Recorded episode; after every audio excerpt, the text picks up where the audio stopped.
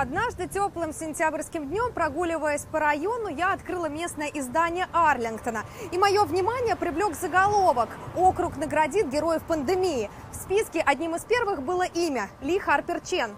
Медсестра отделения реанимации и интенсивной терапии, мама двоих сыновей. Во время пандемии она после многочасовых, порой ночных смен, возвращаясь домой, вместо отдыха семьей помогала жителям этого пригорода Вашингтона. Ли стала активным участником фейсбук-группы соседей Арлингтона. Когда началась пандемия, я сама очень испугалась и решила бороться с собственным страхом конкретными фактами, искать и делиться информацией с другими, просвещать людей. Я начала комментировать в группе, чтобы мы все вместе могли пройти испытание пандемией.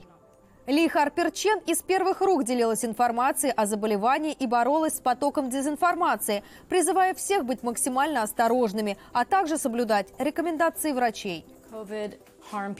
Ковид атакует человека тремя способами. Наносит вред легким, мозгу, из-за чего может случиться инсульт или оторваться тромб, а также может вызвать внутреннее кровотечение. Однажды я наблюдала, как молодой человек истекал кровью на моих глазах. Мы вливали ему единицу за единицей крови, но не смогли его спасти. Ему было около 40, мне самой столько же, это было ужасно.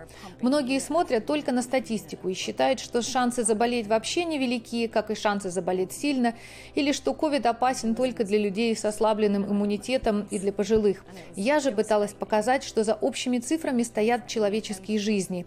Они остаются статистикой, пока это не случится с вами или вашими близкими. Усилия Ли не остались незамеченными. Жители округа номинировали медсестру в рамках программы «Герои пандемии» на награду, которую учредили в округе Арлингтон. Менеджер интегрированных программ окружной администрации Хизер Гелдерт говорит, что роль жителей в восстановлении после пандемии крайне велика. Наш округ проделал исключительную работу, оказав сопротивление пандемии и объединив усилия жителей заботой друг о друге. Мы получили более ста кандидатур. Несколько человек даже получили десятки номинаций, включая Ли Харпер Чен. Мы хотели бы отметить вклад таких, как она, и поблагодарить их за труд. Несоразмерно сильное влияние пандемия оказала на представителей расовых меньшинств, а также на женщин, особенно матерей.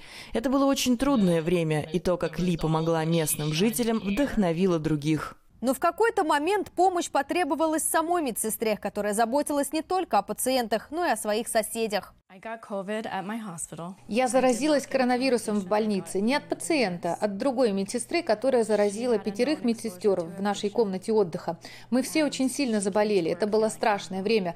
Мне пришлось изолироваться от двух своих маленьких детей на 22 дня. Это были самые долгие дни в моей жизни.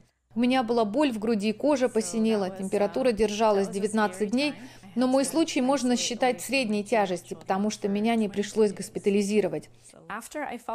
Когда я почувствовала себя лучше, я начала выходить на улицу, сидела и смотрела издалека, как играют мои дети. Мы рисовали черту, за которую сыновья не могли заходить, чтобы не приближаться к маме.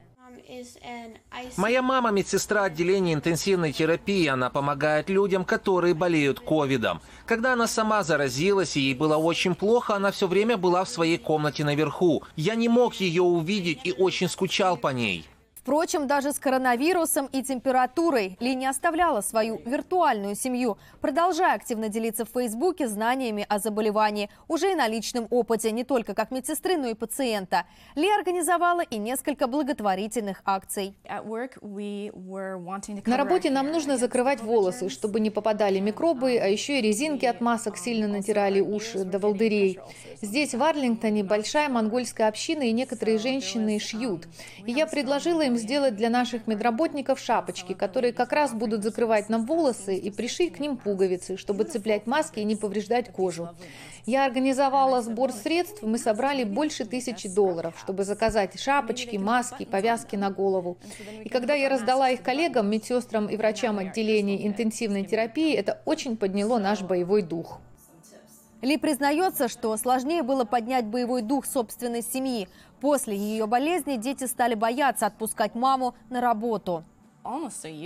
Почти год я восстанавливалась после болезни. Дети это чувствуют. Они всегда должны были знать, где я нахожусь. Я в ванной. Тук-тук, мамочка, ты там? И так каждый раз. Ночью, если я собираюсь на работу, они говорят, мама, не умирай, пожалуйста. А я им отвечаю, ну уж нет, не переживайте, сегодня точно не умру. У героев периода пандемии нет волшебных палочек или сверхспособностей, поэтому их главное оружие – безграничная любовь к ближним и желание помогать, вопреки усталости и страху. А таких немало. Всех лауреатов премии «Герой пандемии» в Арлингтоне, как ожидается, наградят в октябре. Лилия Анисимова, Давид Гагохи. Настоящее время Америка. Вашингтон.